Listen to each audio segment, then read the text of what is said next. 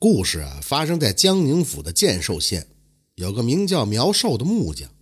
这苗寿呢，自幼家贫，后来跟着乡邻学会了木匠的手艺，从此呢，就靠这手艺啊，四处奔波，为人家打造家具、修建房屋。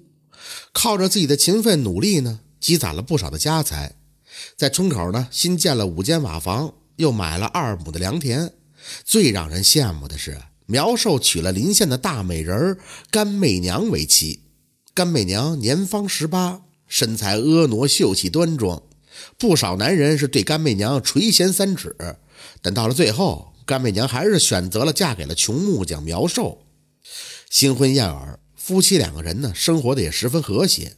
甘媚娘在家中纺线织布，苗寿呢就在附近的村庄干活。这苗寿啊，气高志广。不安于在小山村里边待一辈子，总是琢磨着挣钱的机会。正好省城里边有个王爷，在得知苗寿的木工手艺好了以后，就邀请他去建房，并且呢许诺了许多银两。甘媚娘呢十分支持丈夫，特意给他准备了几件过冬的衣服，又细细的嘱咐苗寿啊，这才和妻子依依惜别，去了省城，给王爷家建府宅。那工程浩大，直到第二年的夏天，工程才完工。王爷不但如约付了工钱，而且又赏了他不少。苗寿思念娇妻呀，是昼夜兼程的往家赶。等他走到村口的时候，天已经完全黑透了，家家户户都亮起了灯。有的穷苦人家呀，点不起灯，也就早早的睡了。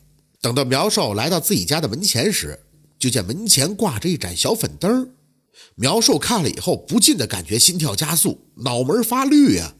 这苗寿是个忠厚老实之人，但是他经常在外边闯荡，自然知道门上挂小粉灯意味着什么。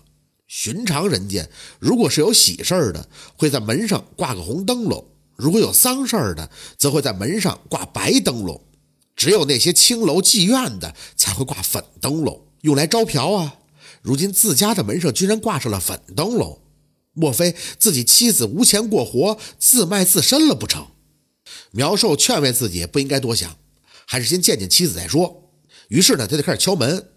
甘媚娘一见丈夫回来了，先是一丝惊喜，随后又是一阵的慌张。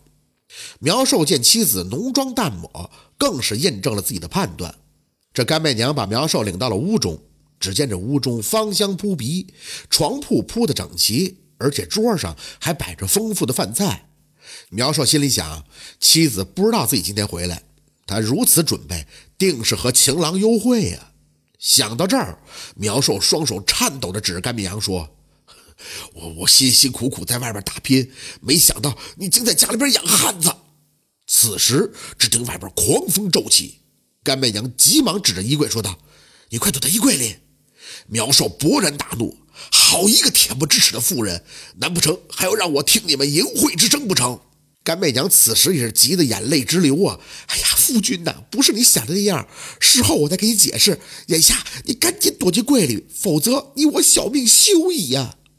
苗寿见甘媚娘不似在开玩笑，只好极不情愿的就躲到了柜里。等苗寿刚在柜里躲好，就听见一个男子推门走了进来。那男子声音粗犷的说道：“哎，小娘子，不但人长得标致，而且也聪明。几百户人家中，只有你家是个小粉灯我一下子就找到了。”甘媚娘笑着说道：“哎，这不是怕郎君找错了门吗？我特意准备了些好酒好菜，不如咱们先吃喝一番呀。”那男子说道：“哈哈哈哈娘子好雅兴，正好我腹中饥饿。”两个人在席间说着调笑的话，约莫过了半个时辰，酒菜都吃得差不多了。苗寿在柜中听的是怒火中烧，但是他想到妻子刚才的嘱咐，又忍了下来。那男子已经有了几分的醉意，身体不听使唤。甘媚娘把他扶上床，等男子在床上躺好的时候，甘媚娘是佯装解衣。当他走到床尾时，用力的一拉绳索，床板翻转过来，男子应声就落到床下边的暗格里。只听得床板下面传来撕心裂肺的嚎叫声。此时，干妹娘急忙呼喊：“夫君，快来助我！”苗寿赶紧从柜子里冲了出来。只见一条巨蟒在床下的暗格里边来回的翻滚，那暗格中布满了生石灰和雄黄粉。巨蟒疼痛的也在扭动着身体。就在床的旁边有一口水缸，早已经盛满了水。甘媚娘和苗寿合力把这水缸推倒，水灌进了暗格之后，与石灰相遇，瞬间屋里就冒起了阵阵的白烟，空气当中也弥漫着一股烤肉的香味儿。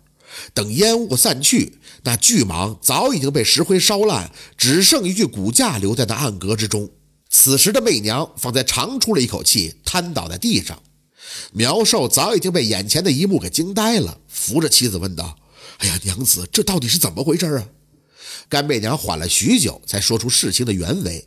原来啊，自从苗寿去省城打工以后，附近的山上就开始闹妖精，而且那妖精专门侵害少女妇人。苗寿一去就数月不归，甘媚娘无钱过活，只好上山采蘑菇维持生计。一天，媚娘正在山上采菇，忽然就一阵黑风。当这黑风散去，就见后面出来一个纹身的壮汉。甘媚娘见这壮汉来的蹊跷，而且联想起近日少女妇人失踪之事，定是这妖怪所化。甘媚娘呢，起初是十分害怕的，但是害怕也无济于事啊。她平复心态以后，便想办法与那妖怪周旋。那纹身大汉想和甘媚娘亲热，甘媚娘就娇声地说：“孤身一人在家，正孤枕难眠，幸得遇上郎君。只是这两天呀，我正来月事，不甚方便。”不如五日以后，你到我家相遇如何呀？那纹身大汉一听是心中甚喜，于是说道：“只是不知道哪是娘子的家呀。”甘媚娘就说：“到时候我在家门口挂一盏粉灯，你一看便知道了。”为了得到那壮汉的信任，甘媚娘从包里拿出煮好的鸡蛋给那壮汉吃。没想到那壮汉得意忘形，伸出舌头去舔鸡蛋。甘媚娘这才得知，哦，这壮汉是个蛇精。回到家以后，就开始琢磨机关，想把这蛇精给制服了。他这样做，一是为了救自己性命，二是替那些死去的姐妹们报仇。甘美娘的父亲是个猎户，他自幼经常见父亲设陷阱捕猎，于是呢，就用苗寿留在家中的工具，在床下做了个暗格，里面装满了石灰和硫磺粉，只等那蛇精上床以后，把他制服。那天晚上，干媚娘给蛇精准备的饭菜也是颇有讲究。那几道菜分别是用鱼腥草、青木香、半边莲、七叶一枝花翻炒而成，吃上去十分的美味。但是到了蛇腹中混合在一起以后，便会产生剧毒，而且那酒也是添了大量的麻沸散和蒙汗药，故而蛇精吃喝之后便昏昏欲睡，听从着媚娘的摆布。媚娘事先服了解药。加上她只顾劝蛇精吃喝，故而自己也就没有中毒。最后把她扶到了床上，触发了机关，这蛇精才最终被夫妻二人给制服。只是不曾想，恰好在这个晚上，丈夫回来了。干媚娘怕蛇精撞见自己的丈夫，到时候不但自己计谋泡汤了，恐怕他们夫妇也难逃活命，故而情急之下，便让丈夫躲到了衣柜之中。一切真相大白了。苗寿为自己怀疑妻子的行为感到十分的羞愧。妻子有勇有谋，不但保护了自己，而且为乡邻除掉了一害，单这一点就值得让人敬佩。两个人这才重新坐到一起，诉说彼此的思念之情。说的投入了，竟然忘添了灯油。当灯油灭的时候，两个人看见床下闪着耀眼的金光。他们这才发现，原来那蛇精的两个眼睛竟是两个夜明珠。苗寿小心翼翼地把夜明珠装入锦盒当中。第二天，媚娘夫妇智擒蛇精的事情就在当地传开了，乡邻们也十分敬佩两人的壮举。后来，当地也再没有发生过妖精害人的事情。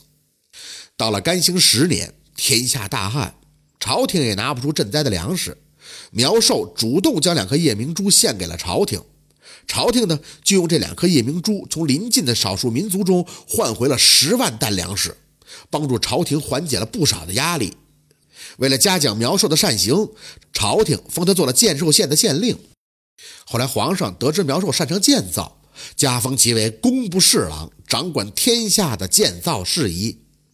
甘媚娘啊，总共为苗寿生了五个儿子，最后都登科及第，苗氏一族成了显贵。苗寿也没想到，自己一个木匠竟然能有如此大的造化。当然，他也知道这一切都是妻子所带给他的。倘若没有妻子当年的智擒蛇精，自己也不会得到夜明珠，更不会从一个平头百姓到位极人臣。临终之前，苗寿拉着干妹娘的手说道：“当年啊，那么多人追求你，你为什么就愿意嫁给我这个穷木匠呢？”干妹娘就说：“你或许早就忘了，多年前有个老汉领着一个小女孩去省城，途中丢了银子。”你捡到银子之后啊，在雪地里等了失主一夜，那钱是老汉妻子的救命钱呀。那老汉就是我爹，而那小女孩就是我呀。对于你来说，时常行善，此事或许早已经忘了，可是我却铭记于心呀。苗寿听了以后，泪流满面，说道：“下辈子我们还做夫妻，我们还做好人。”苗寿最终。在九十八岁那年无疾而终。在苗寿去世后不久的一天夜里，干妹娘对孩子们说道：“你们的父亲来接我了。”次日天明，家人发现干妹娘也是无疾而终，神态十分的安详，就好像睡着了一般。家有贤妻，夫复何求？干妹娘不但漂亮贤惠，而且有勇有谋。危急时刻，不但能保全自己，还收获意外财富。苗寿能娶上这样的好媳妇，可以说是上天的眷顾。他能有如此的造化，一来是因为妻子的助缘，二是因为他的本心。苗寿本心善良，拾金不昧，感动年幼的干妹娘。最后，干妹娘成了自己的妻子。当天下大旱，国库空虚时，苗寿不忍见黎民受苦，主动捐献夜明珠，为百姓度过荒灾，献出宝贵的力量。最后被朝廷封官加爵，正是因为他的善举，故而得到后边的福报。有句俗话说得好啊：“福自我做，命自我求。但行好事，莫问前程。”愿此句与诸君共勉。愿诸君在未来的人生中。前程似锦，步步高升，这就是智斗蟒精的故事。感谢您的收听，喜欢听白好故事更加精彩。